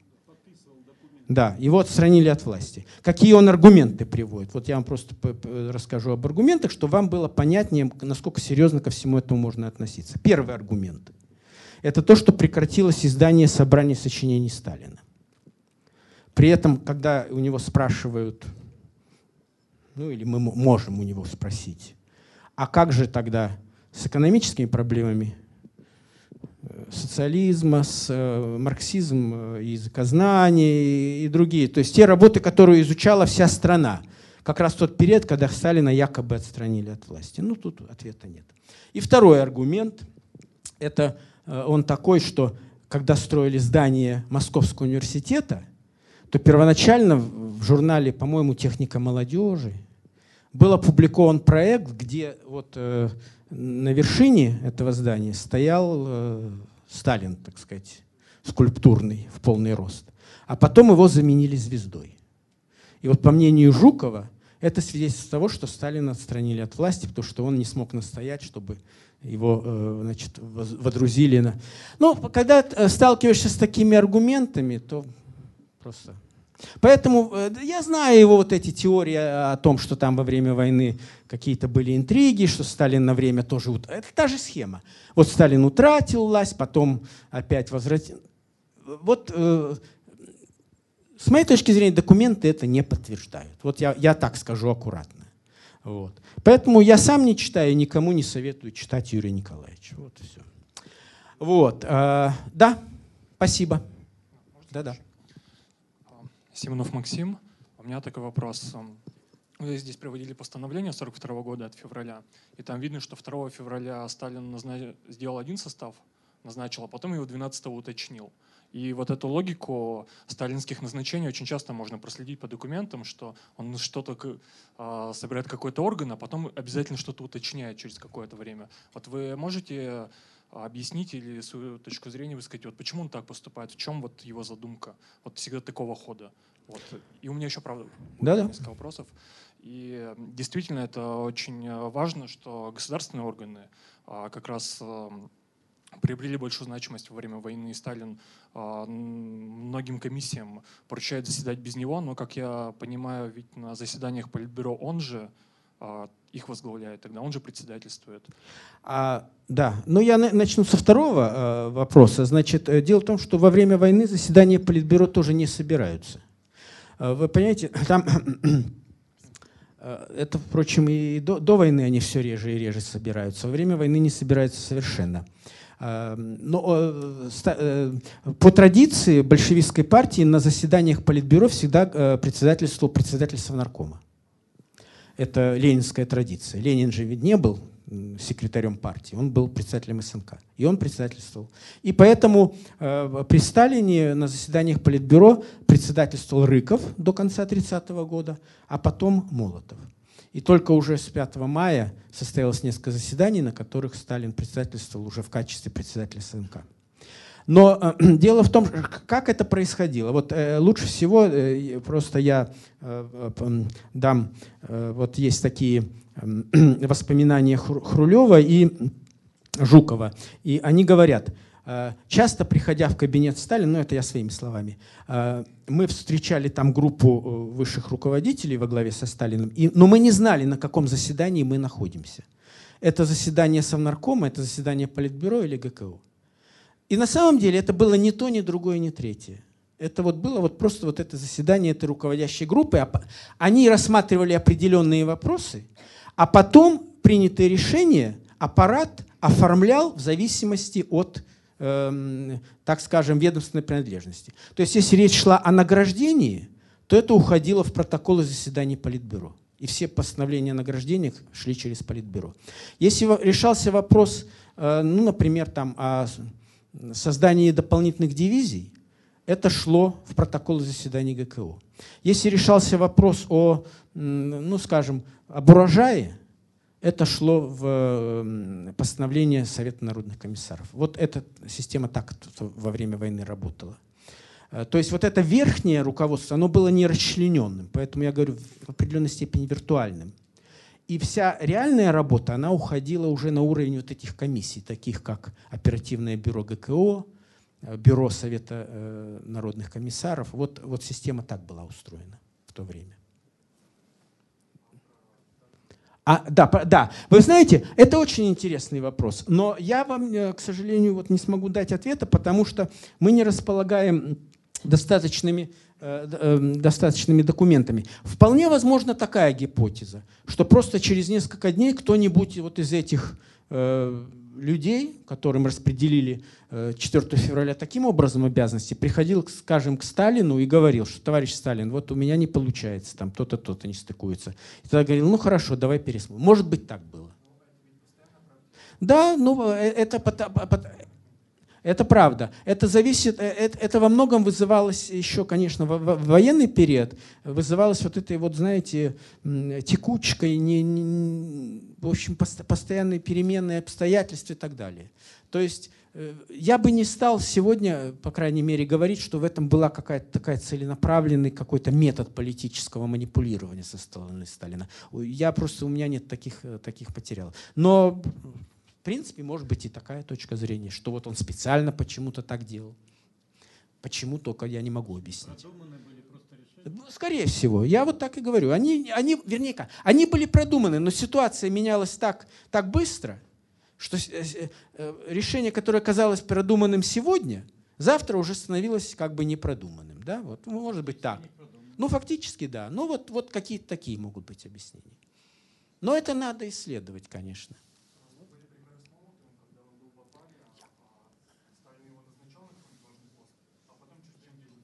Да. Да, в а, э, каких-то обстоятельствах вполне возможно играл как с кошкой-мышкой, конечно, это и правда. Бывали и такие случаи, когда он тому же Вознесенскому, он вроде давал какие-то, э, делал намеки, что он его просто снимет с руководящей должности на, на, на менее руководящую. Вознесенский там писал благодарственные письма, а потом ничего не получалось. То есть да, он иногда играл так, как, э, знаете, кошка с мышкой так отпустит за хвостик, держит, она убежит, а он ее опять сюда. Вот бывало такое тоже. Но я не уверен, что это этот случай, да. Но э, вот... Э, Все, можно уже? Да, да, наверное, я не знаю, я не руковожу процессом. Никита Мельников, Институт истории и археологии. Олег Витальевич, вы знаете, спасибо за очень интересную лекцию. И у меня, если позволите, один комментарий да, и конечно. короткий вопрос. Э, дело в том, что вот то, что вы сказали о работах комиссии, э, не знаю, либо просто хронологически, либо действительно как-то по сути ложится на ситуацию в экономике внутри промышленности. Потому что 42 год, э, я могу говорить только за танковую промышленность, конечно, постоянно растет количество выпускаемой техники, но качество совершенно неудовлетворительное. И в 1943 году э, происходит качественный перелом именно в работе всей промышленности. Э, это очень интересно, потому что и электроэнергетика, и производство строительных материалов, отчасти хотя бы. Э, даже вот есть такой сюжет очень интересный, это производство огнеупоров. Дело в том, что в течение 1942 года вся фактически металлургия истощила те мощности, которые были, их нужно было менять. Для этого нужны были огнеупоры, их нет. И э, могло дойти до того, что, допустим, Уралмаш э, реально находился на угрозе, перед угрозой остановки. И в 1943 году начинается э, э, работа и этих отраслей тоже. То есть за этим просматриваются какие-то ну, более продуманные решения, более, более понятные. Ну, ну, опять это нельзя говорить, что они стали продуманными. Они стали несколько более продуманные, чем были. Поэтому мне кажется, в этом, в этом отношении как, как минимум нужно посмотреть на качество работы Конечно. этих комиссий и качество принятия решений, то есть как это, как это работало. Это вот комментарий был. А вопрос, он немножко не по теме, ну, хотя нет, он по теме, но очень узкий. Дело в том, что э, и ваш доклад, и по сути, по всему, он о работе ГКО. Но э, ГКО появляется по факту после 30-го. Но до этого числа было очень много важнейших экономических решений. Э, в частности, видимо, где-то в ночь с, 25, с 24 на 25 июня принимается решение о переводе рядом мощностей западных предприятий на восток, что сыграло определенную роль уже в росте э, производства вооружений в восточных регионах. И вот как принималось это решение? Известно ли вам ли что-нибудь об этом? Вот в этом, собственно вопрос. Спасибо. Понял, спасибо. Да, вы, вы знаете, вот вы как раз, э, вот я закончил тем, что это такая общая схема, которую еще долго нам предстоит заполнять. И вы вот очень интересную вещь отметили. Действительно, вот действительно, 43 год мы, мы видим э, э, начало определенного э, улучшения дел в экономике, да, по многим направлениям. Э, и, э, и, и здесь действительно встает вопрос, в какой степени провалы в этом смысле 42 года повлияли на то, что система становится более регулярной, вот о чем я пытался сказать, что вот от этого хаотичного принятия решений – когда просто каждый приходил и добивался для себя, вот мне столько, и да, и, и все. К тому более разумному, рациональному порядку согласования решений, да,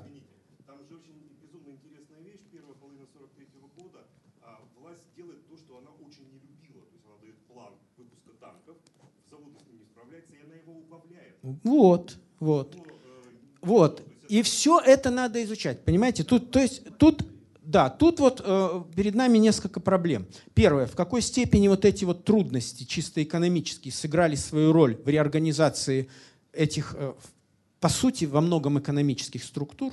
Они, конечно, еще и военные, но во, многом экономические. И в какой степени потом э, эти новые созданные структуры, более регулярные, более как бы нацеленные на согласование, на э, принятие более рациональных решений, в какой степени сыграли свою роль в том, что стала улучшаться ситуация в экономике. Вот. Конечно, вероятно, здесь придется идти вот таким вот путем, как это у нас любят теперь говорить, case studies, то есть вот изучение конкретных случаев. Да? Вот брать те же огнеупоры и смотреть, э, какие были приняты решения и какую, и какую роль это действительно сыграло или не сыграло. То есть это гипотеза. Может быть, не сыграла, а может быть, сыграла. И вот так вот, видимо, нужно будет идти и, и, и изучать вот эту вот э, связку между экономической ситуацией и э, политическими и организационными реформами. Да?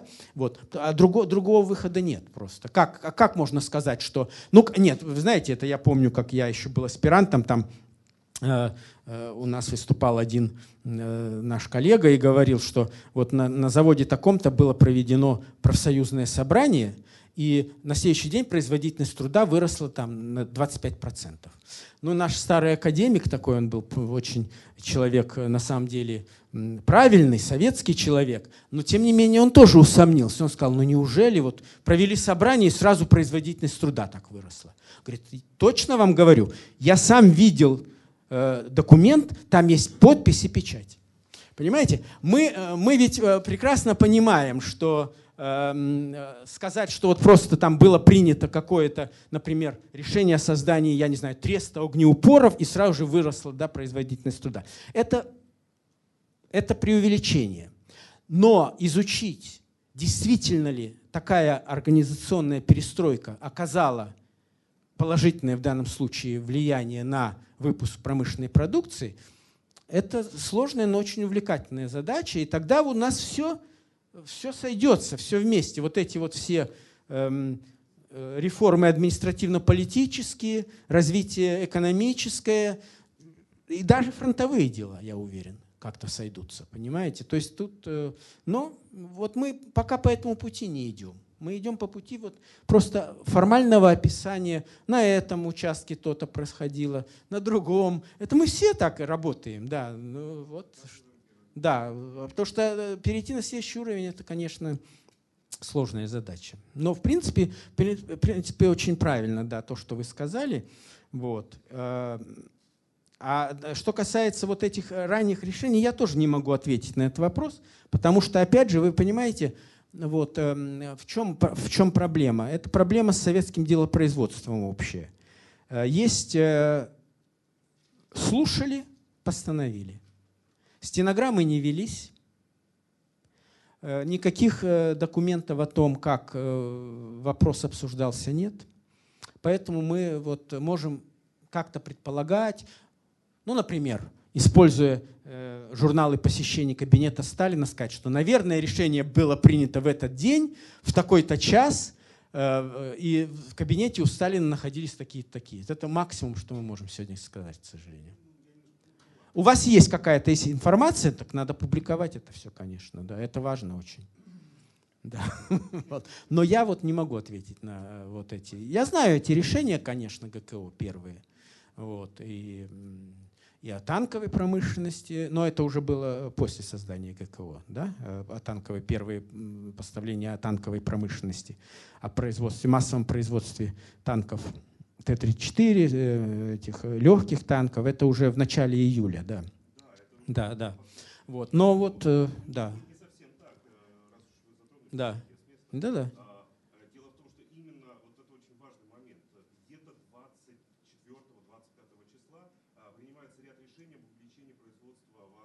Вооружений. И для этого, видимо, опять же, это догадки, но они слишком очевидны, чтобы в них сомневаться.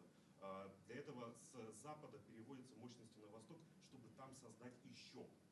А э, это, вот, это, вот это принципиально важнее. Ну да, что они думали, как они, как они оценивали ситуацию, как, насколько они понимали. Да, и у нас пока, к сожалению, нет ответа.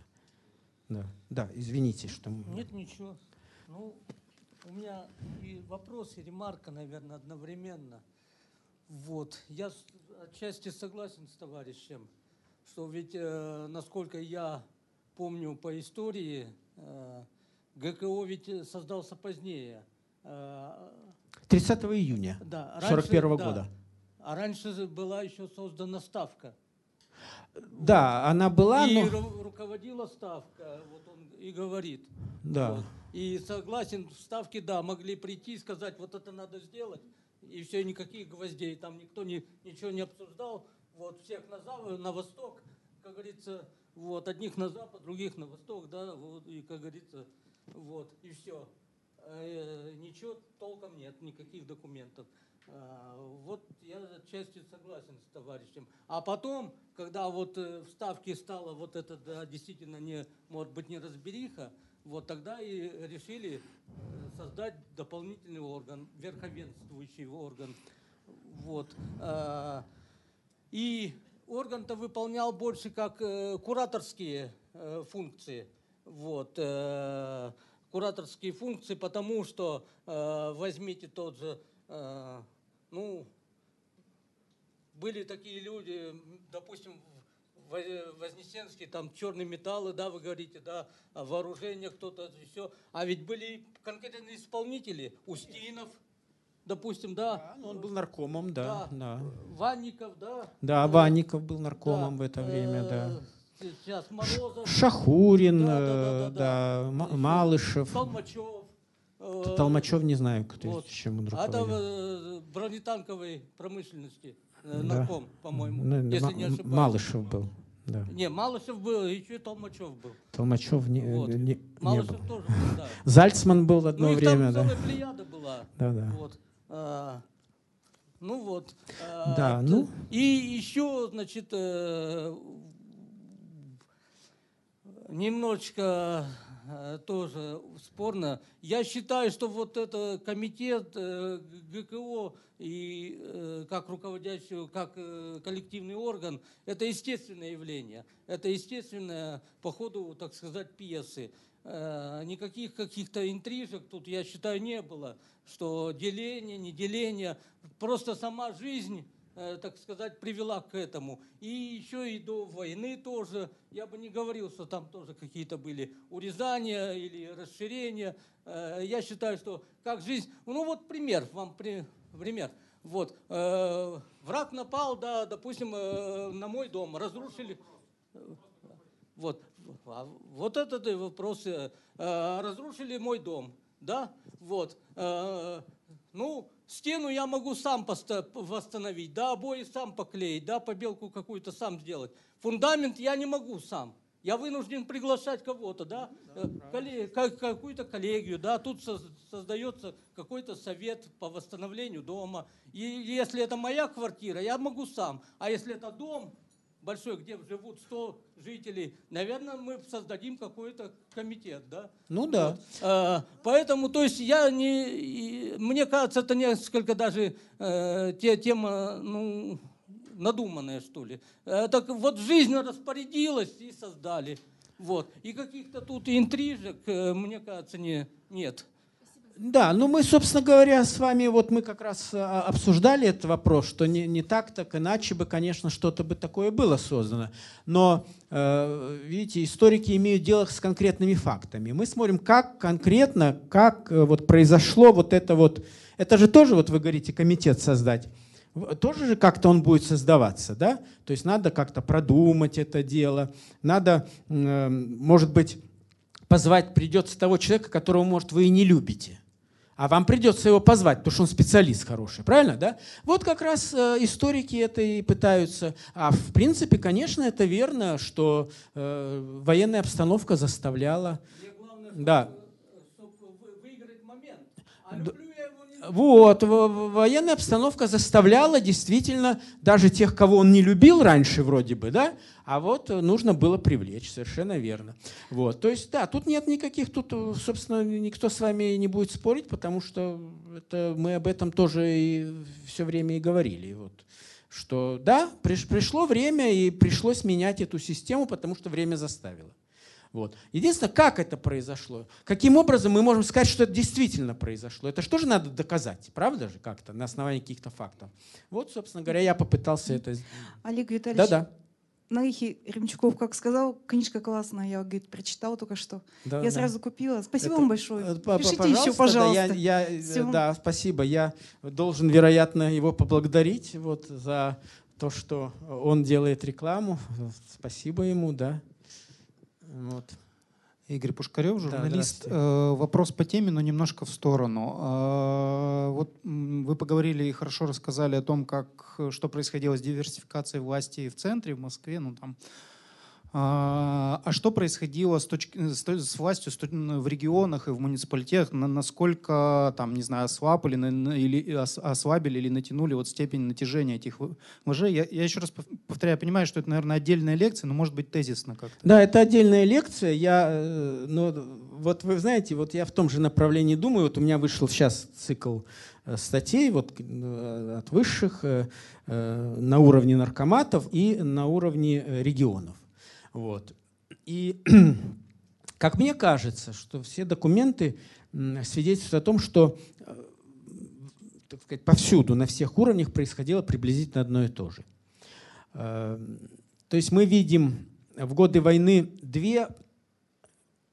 Понимаете, это вот часто так бывает, что несовместимости совмещаются. Мы всегда любили говорить о централизации, я с этого начал.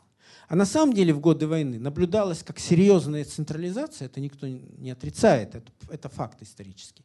Также ее сопровождала децентрализация. И они сосуществовали, взаимодействовали, иногда конфликтовали. И каждый опытным путем, что называется, находил свое место. Централизация – свое место, децентрализация – свое место. То же самое было с регионами. Вот что те документы, которые я видел. Я опять же не претендую, это тоже надо изучать. Вы понимаете, везде проблема заключается в том, что нет работы, которые основаны на материалах, на фактах, на источниках. Вот. Но э, поработав с материалами эм, центрального партийного аппарата и изучив постановление ГКО очень внимательно, я э, вот пришел к такому выводу, что на местах мы наблюдаем ту же самую тенденцию. С одной стороны, конечно, центр продолжает контролировать места разными уже отработанными до войны способами. Возникает институт уполномоченных, разных органов, от ГКО там, от, до отдельных наркоматов, и, которые посылаются в регионы и как бы контролируют регионы. Но с другой стороны, наблюдается очень заметное усиление самостоятельности партийных секретарей на местах. Вот. Очень коротко. Они явочным путем, если хотите, берут на себя больше власти, чем им как бы положено по писанным правилам. А почему они это делают? Потому что от них требуют выполнения определенных заданий. Он отвечает за все в своей области. Вот тут, например, да? Э, у вас Адрианов был, да, в этот период, значит, он, э, э, если не дадут какое-то предприятие, не выполнит план, то на ковер вызывают его. Значит, что он, что он должен делать? Он должен...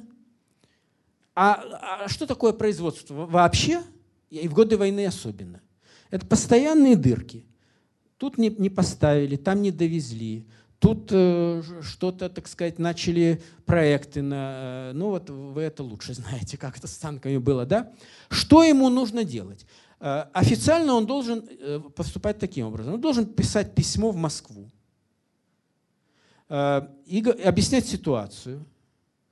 И просить, например, поставить дополнительное какое-нибудь количество металла, например. Да? В Москве ну, предположим, он напишет в Совнарком. Совнарком спустит это в Госплан. Госплан это рассмотрит. И в случае положительного решения даст разнарядку какому-нибудь металлургическому предприятию, чтобы Понимаете, да? А ему танки, условно говоря, или что-то другое, надо выпускать уже завтра, а не через месяц. Что он в этой ситуации должен делать? Значит, у него есть два выхода либо идти этим официальным путем и провалить программу, либо нарушить все предписания и, например, забрать металл с э, уральского же завода, но другого, другого наркомата, и перевести на этот завод, где сегодня он, условно говоря, ему нужнее. Рабочих также перевести, станки перевести. Эшелон, который идет в адрес, там, я не знаю, пермского обкома с углем, например, или ну, кто там через вас, да, перехватить и выгрузить уголь у себя. И они все это делают. А как реагирует центр? А центр, с одной стороны, вроде как недоволен, потому что все-таки не положено, да, и э, дисциплина есть государственная дисциплина. А с другой стороны, ему танки нужны. И, и происходит такое, знаете, вот центр закрывает глаза, если с танками все в порядке. Вот если не в порядке, тогда уже другое. Тогда ему уже все вспомнят. И эти перехваченные эшелоны, и все на свете. Но до тех пор, пока с танками все в порядке, его не трогают. И мы вот видим, вы знаете, они такие становятся уверенными, становятся в себе. Они на этих э, он, как Андрианов, э, он, вот это, кстати, он, к нему прислали уполномоченного ГКО, ну, там, условно говоря, не знаю, по, по лесозаготовкам, да, вот. Ну, и тот стал какие-то права качать, что вот надо что-то сделать, то-то, вот. Андрианов его выслушал и сказал, мне имеет право приказывать только товарищ Сталин. И этот уполномоченный жалуется в Москву, что этот хам такой, значит, вот не подчиняется. Но вы понимаете суть, да? Они почувствовали свою силу. И это тоже очень характерно. За время войны ни один из секретарей обкомов не был репрессирован. Они все, э, очень стабильность была большая кадровая. Они все э, действовали вот в своих регионах как, э, с одной стороны, как вот самостоятельные такие удельные князья, а с другой стороны, если хотите, как диспетчеры, которые координировали деятельность разных наркоматов, разных предприятий и так далее. Вот опять ну, потом, правда, э, постепенно к концу войны их начали немножко больше прижимать, но до определенного момента... То есть мы опять видим, централизация никуда не делась. Но в то же время вынужденная обстоятельствами войны децентрализация. Да? И они продолжают, вот опять тут же и на этом уровне интересно, они ведь и после войны так продолжают часто действовать. Вот что. И после войны тоже кадровый корпус, вот это есть такое. Вот э, при Сталине сажали этих. Не сажали, в 1937-1938 году только сажали. После войны они себя совершенно хорошо чувствовали. Стабильность кадровая, они старели вместе со системой, они пришли в 30 лет, занимали в 40 лет те же позиции и так далее. То есть э, вот опять война дала определенный вот такой вот импульс. Но опять же это все надо изучать надо изучать. Работ нет, вот что. Что за, извините, были прикасаемые неприкасаемые? Ну, всегда были исключения, конечно. Я работала в управлении железной дороги, она мне рассказывала. Секретарь Да внизу в э, Петровском продается. К начальнику Свердловской железной дороги. Это правда, да. Были директора там, предположим, крупных предприятий. Тот же Зальцман, конечно, был, мягко говоря, не, не просто директором, да. Да. Да. Начальнику Да, да. Вот, да, да. Да, вот еще, пожалуйста, да. Можно я, да? У меня, во-первых, два комментария. Первое, это действительно спасибо за книжку. У меня тоже в мешке уже очень давно куплено. Я бы хотела за автографом потом подойти. Спасибо, да, спасибо. А, Второй комментарий касательно того, о чем вы сейчас говорили. Я хочу сказать, что Свердловская кинокомпания «Снега» э, сделала совершенно замечательный документальный четырехсерийный фильм, который называется «Равное великим битвам». Насколько я помню, чего, что-то против или что? А, ну хорошо. Вот. И А, р- самом- Равное великим битвам? да, называется он, по-моему, «Равное великим битвам». Может быть, вот тут хотят сказать, что там что-то какие-то фактологические или какие-то неточности, но я знаю, что авторы очень долго э, методично работали, во-первых, с теми людьми, которые э, еще были живы и тогда в этом принимали участие, с теми, кто э, каким-то образом связан сейчас, и они проделали совершенно колоссальную работу. То есть, если вы не видели еще этого фильма, может быть, для вас это Я было бы посмотрю в интересно. интернете, да, если мне коллеги порекомендуют. Ну, если коллеги, да, тут сидят очень грамотные коллеги. Да, а да. дальше у меня совершенно такой, ну, простите, хотя я тоже историк по образованию, конечно, но у меня дилетантский вопрос. Раз уж вы здесь, а, в Екатеринбурге, э, бывшем Свердловске, э, он э, уже касательно не войны, но после войны, о, и, и не о Юрии Николаевиче Жукове, а о Георгии Константиновиче Жукове, который у нас здесь приехал и был сослан сначала в Одессу, а потом к нам, как известно. Вы могли бы в двух словах э, для меня просто сформулировать, почему, за что? Это тоже в рамках вот этих э, каких-то манипулятивных, так Ну сказать, да. игр и так далее. Вот, пожалуйста, если не сложно. Ну, видите ли, э, с военными как раз тут большой загадки нет, это очень легко. Э, Когда закончилась война, то у победы должен был быть один автор. Это очевидно, да?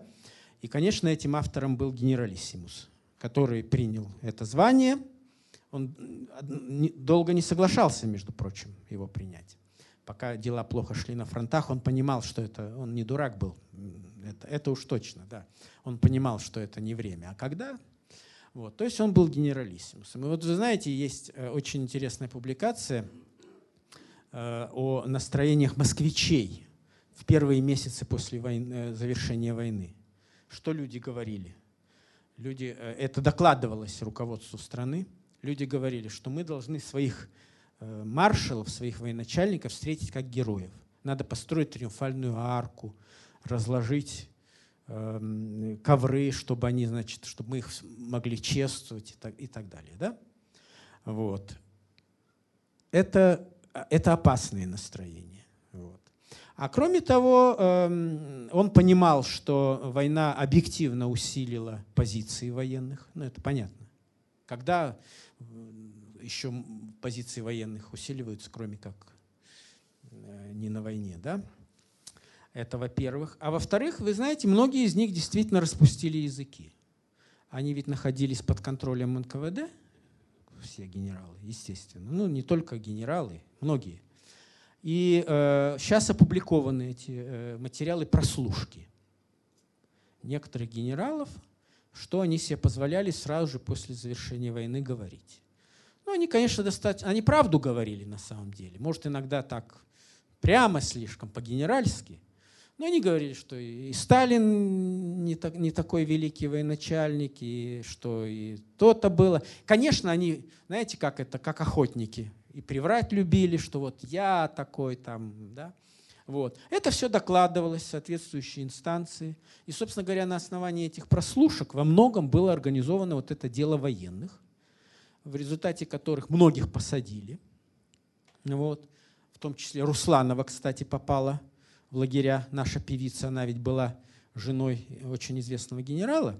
Его посадили и ее. Вот, но это так, между прочим. А Жукова не посадили, но отправили, отправили в опалу. Но это тоже как следствие вот того, что Сталин просто не доверял и ну, это, это, это, в принципе, характерная черта любого э, авторитарного лидера. Он, конечно, эм, особенно тщательно следит за органами госбезопасности и за армией. И чистит их периодически. Смотрите, сколько в органах госбезопасности было чисток. Одна за другой, одна за другой. Вот. Потому что это очень важно. Вот так вот в общих чертах, да. У нас времени осталось на один последний вопрос. Какая честь. Олег Витальевич, спасибо за лекцию. Я тоже бы позволю себе задать такой слегка, может быть, на ваш взгляд, дилетантский вопрос, но тем не менее, вы наверняка знакомы с творчеством Резуна и нашего тоже современника Старикова. Вот какая из позиций вам больше всего близка, так сказать? К какой версии вы больше склоняетесь? Относи... А, я понял, относительно превентивного удара. Да? Относительно начала войны и да, роли. Сталина в ее. Ну, Старикова я, так сказать, как историка не знаю, он, он совсем не историк, он и, не, и по образованию не историк, и, в общем, он, э, я надеюсь, он не претендует на звание историка, он все-таки э, публицист, где-то там политический деятель, вероятно, я, я не, не знаю, как это назвать. Вот. А что касается Суворова-Резуна, то коротко э, вот, э, говоря, я могу сказать, что я не разделяю эту точку зрения. Я эм, являюсь ее, ну, если хотите, противником. Я не считаю, что Сталин готовил наступательную войну. И у меня есть определенный аргумент. Это не то, что просто я, мне это не нравится и все, да, потому что это политически неправильно. Потому что у нас ведь часто это политически неправильно, это дискредитирует Советский Союз мы прекрасно понимаем, что Гитлер напал на Советский Союз не потому, что кто-то там что-то против него умышлял, потому что он просто напал. Он на всех нападал таким образом. Да? Вот. Но почему-то иногда кажется нашим э, каким-то деятелям, что если мы признаем этот факт, что готовил Сталин действительно наступательную войну против Гитлера, то это как-то дискредитирует э, Советский Союз и повышает акции Гитлера. Это совсем не так. Но э, у меня аргумент не политический. А у меня аргументы фактические. Вот те факты, которые приводят сторонники э, версии э, Суворова и э, Солонина, Марка Солонина, вы знаете, он активно работает, ну, он такой добросовестный, добросовестный, я бы сказал, публицист, да? Вот. Они приводят определенную систему фактов. Э, меня эти факты не, не убеждают. Я просто не могу сейчас очень подробно об этом говорить, да? потому что это длинный разговор. То есть мне это все кажется очень натянутым, косвенным, э, притянутым. Ну там, условно говоря, э, стали выпускать, э, э стали выпускать э, русско-германские разговорники для армии. Значит, готовились войти в Германию. Да, готовились. Но не обязательно в результате превентивного удара. Вы вспомните нашу военную доктрину. Разбить вторгшегося врага на границах и войти на его территорию. Это же не обязательно превентивный удар, понимаете? То есть тут всегда есть какие-то натяжки. Но вот я э, еще как, э, э, я не военный все-таки историк, но как историк, вот я занимался экономической политикой, политической историей. Вот я, например, обратил внимание на такой факт. В, накануне войны, вот буквально даже еще в 1941 году, вот до, до 22 июня, и в 1940 году принимается огромное количество постановлений Политбюро под грифом «Особая папка», они сейчас все нам доступны, в которых принимаются решения, которые требуют и предполагают строительство новых оборонных предприятий в огромном количестве. На востоке страны, как правило, и так далее. И вот э, я обратил внимание, что э, сроки завершения всех этих строительств, там 42 43 год, понимаете, нет логики. Если готовились уже в 1941 году напасть и решить этот вопрос, а, естественно, если вы хотите напасть, то вы э, тоже к Блицкригу готовитесь, правда же? Вы же не, не готовитесь к пятилетней войне с Германией. То тогда непонятно, зачем эти заводы строить на перспективу 42-43 года, понимаете? Вот. Но это такое одно наблюдение, а их много можно набрать. В общем, не верю я в это. А потом, вы понимаете, я все время шучу, что поскольку я со Сталином немножко, немножко знаком, вот, заочно так, потому что так долго занимался э, вот последние годы, э, вернее, уже не последние, ну, как вот на каком-то этапе, когда эту книгу писал, вот, вы понимаете, он, он, э, у меня есть устойчивое впечатление такое, он очень боялся этой войны. И он правильно делал, что он боялся потому что действительно страна не, не была подготовлена, а он-то это знал, что она не подготовлена. Вот. И он не хотел этой войны. И он маневрировал постоянно. И он пытался опять в какие-то переговоры с Гитлером вступить, как вы знаете. В 1940 году Молотов в Берлин ездил, вел переговоры, э, чтобы опять какие-то, вот, найти какие-то возможности оттянуть войну и так далее и тому подобное. И э, поэтому и его вот эти вот э, просчеты и ошибки первого периода войны во многом были вызваны, с моей точки зрения, тем, что он очень боялся и не хотел этой войны. И он думал, что вот как-то рассосется, что вот главное, вот, главное не, не активничать, э, не давать Гитлеру повода, а ведь э, в его представлении это было всегда действительно так, войны объявлялись. Ведь даже Польше объявили войну. Там другое дело, что был ложный предлог, но... А тут вообще без объявления, они все время на этом настаивали, что без объявления, без объявления войны, без объявления. Это был тоже шок своего рода. И они боялись дать повод для объявления войны. В общем, э, вот э, все, э, все эти факторы все-таки меня пока, если будут новые документы, я не стану упрямиться. Но пока что они меня вот все-таки заставляют думать о том, что нет, не готовил Сталин э, наступательный превентивный удар против Германии, не готовил. Я не верю в это. К войне готовился. Конечно. 24 тысячи танков. Смеетесь? Куда ж не готовился? Да-да.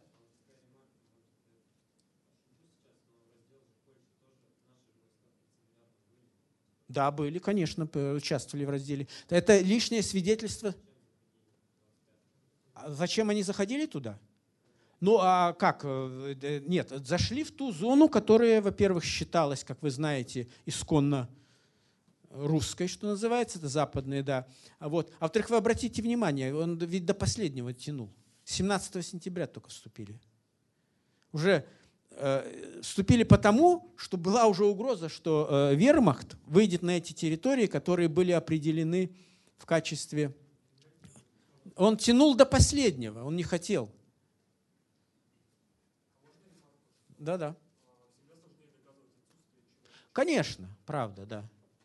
Это правда. Я поэтому и говорю, если будет что-то, хотя бы что-то, тогда можно говорить, но я пока ничего не вижу. Да. Да, конечно. Ну, конечно, это и генералы, я понимаю, что я это не включил. Но вы понимаете, любой, любой доклад, любое исследование, это, это же не, это же не монография. да. Конечно, конечно. Правильно. Ставка, которую сегодня упоминали, генеральный штаб, это все тоже элементы военного кабинета. Но я брал вот, вот эту. Вот.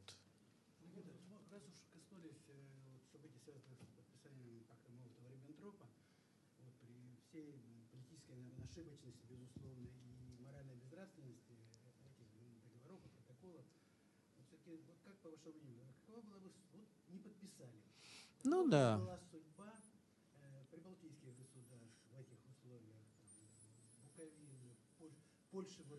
Ну, понятно, да. Да, вы, ну, вы, вы правы, что вы мое мнение спрашиваете, потому что в историографии нет устоявшегося мнения. И я должен сказать, что, конечно, я об этом, я об этом тоже думал. Но вы знаете, есть... э, Я, я просто наблюдаю, в этом вопросе я наблюдаю за точками зрения. Да? Вот есть э, такая распространенная, особенно теперь, точка зрения, что делать было нечего. Другого пути не было. И хоть это и противно, но это нужно было сделать. А есть другая точка зрения, что это скорее ослабило позиции Советского Союза, чем э, усилило их. Ну, а какие аргументы? Аргументы первой точки зрения понятны, да, тут они на поверхности. Аргументы второй точки зрения.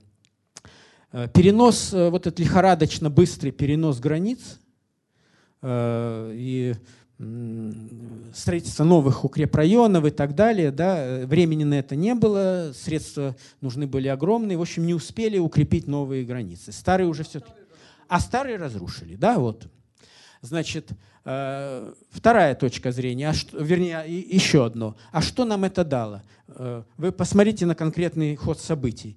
Прибалтику, там, условно говоря, через пару недель, да, вот полностью э, оккупировали. Эти западные регионы Украины и Белоруссии тоже сразу же оккупировали. То есть они не стали тем барьером, который можно бы было себе представить на, на пути гитлеровских войск. Да? Ну, хорошо. Ну, где месяц, где меньше значительно. На, на западе Украины и Белоруссии, конечно, не месяц. Да, там в считанные дни. Да. Вот. Прибалтике чуть дольше там шли, э, и то вот э, это зависит от участка фронта. То есть вот такая, да. Я думаю, что на самом деле где-то э, где истина... Да, и еще очень важный, конечно, третий вопрос. А напал ли бы Гитлер на Польшу, если бы не заключил пакт? Если бы он знал, что у него недружественный Советский Союз в тылу? Тоже вопрос большой. Я так думаю, напал бы потому что он авантюристом был, конечно, и его бы это не остановило. Вот. Но я думаю, что вот истина где-то лежит посередине, понимаете? Вот э, и еще, вот, э, когда отвечаешь на этот вопрос, вот на что еще надо обратить внимание. Ведь вы понимаете, одно дело договор, а другое дело его реализация. Но вовсе не обязательно нужно было такими методами, как это было сделано, реализовывать этот договор начинать войну с Финляндией. Вот что, дала, что нам дала война с Финляндией? Да, но, но так это же все сразу же и потеряли. Это все сразу же, сразу же потеряли, и более того, еще имели под Ленинградом финнов, которые бы в противном случае, так сказать, не выступили против СССР. Правильно? Ее ведь можно было сделать, ну, что называется, нейтрально-дружественной да, расположить там э, войска, что и было сделано вначале. И нервничать после того, как пал Париж, потому что он понял, что плохо дело. У него ведь какие были размышления, что Франция долго будет держаться, и Гитлер долго ему будет не до нас. А Франция в считанные недели ее не стало. И вот тогда он начал совершать такие лихорадочные часто Эм, э, вот действия, в частности, в той же Прибалтике, да, переговоры с Гитлером и так далее. То есть вот, вот сложная, сложная картина, и я думаю, что э, в какой-то степени, э, видимо, это будет гибрид. Вот из первой позиции, из второй позиции. Но объективно и честно говоря, э, нам сейчас легче рассуждать, чем ему было принимать решение. Это тоже э, очевидно. Это тоже очевидно, потому что ситуация была очень сложная, непонятная. Ну и кроме того, он был, э, что, как с союзниками тоже было непонятно, и он им не верил. Вот, потому что западные страны ему не верили. Десятилетия отчужденности. В общем, вот так вот все. Да, вот я, я, я не ответил на ваш вопрос, но это потому, что у меня тоже нет, нет ответа. Да, да. Я правильно понимаю, что последний слайд вы экстраполируете ну, последний, где хронология дана? Что вы вот эту концептуальную схему противостояния коллективного руководства и диктатора, вы ее в какой-то мере и дальше продолжаете? Да, я думаю, это так. Я думаю, что это, это даже не, э, да, но это, э, на эту тему сейчас, между прочим, много теоретической литературы по э, проблемам авторитаризма. Что из себя представляет, собственно говоря, диктатура, да? Диктатура, конечно, во многом ее характер зависит от взаимоотношений вождя-диктатора с его окружением. И есть несколько, несколько типов взаимодействия вождя и окружения. Эм, один из типов э, взаимодействия – это, э, понятно, утвердившийся. Второй тип взаимоотношений – это э, так называемое разделение власти. Это когда есть ну, определенный баланс сил между диктатором и его, взаимоотнош... его окружением. Вот. Эм, собственно говоря, советский случай демонстрирует полностью Э, э, эту тенденцию. Ну, это, на эту тему сейчас книги уже пишут такие, это стало модно наконец опять. В советский случай, э, потому что очень долго не хотели заниматься политической историей. Вы знаете, у нас занимаются культурной историей, антропологией, изучают там, я не знаю, что, что не изучают только. Вот. Но, но не хотят вот, политической. А теперь стали вот больше политологи, правда, заниматься опять вот диктатурами и так далее. Появилось, появились хорошие работы. И да, и поэтому вот можно, мы можем, по крайней мере, теоретическую такую схему конструировать, но мы можем ее э, уже сегодня и наполнять конкрети, конкретикой определенной.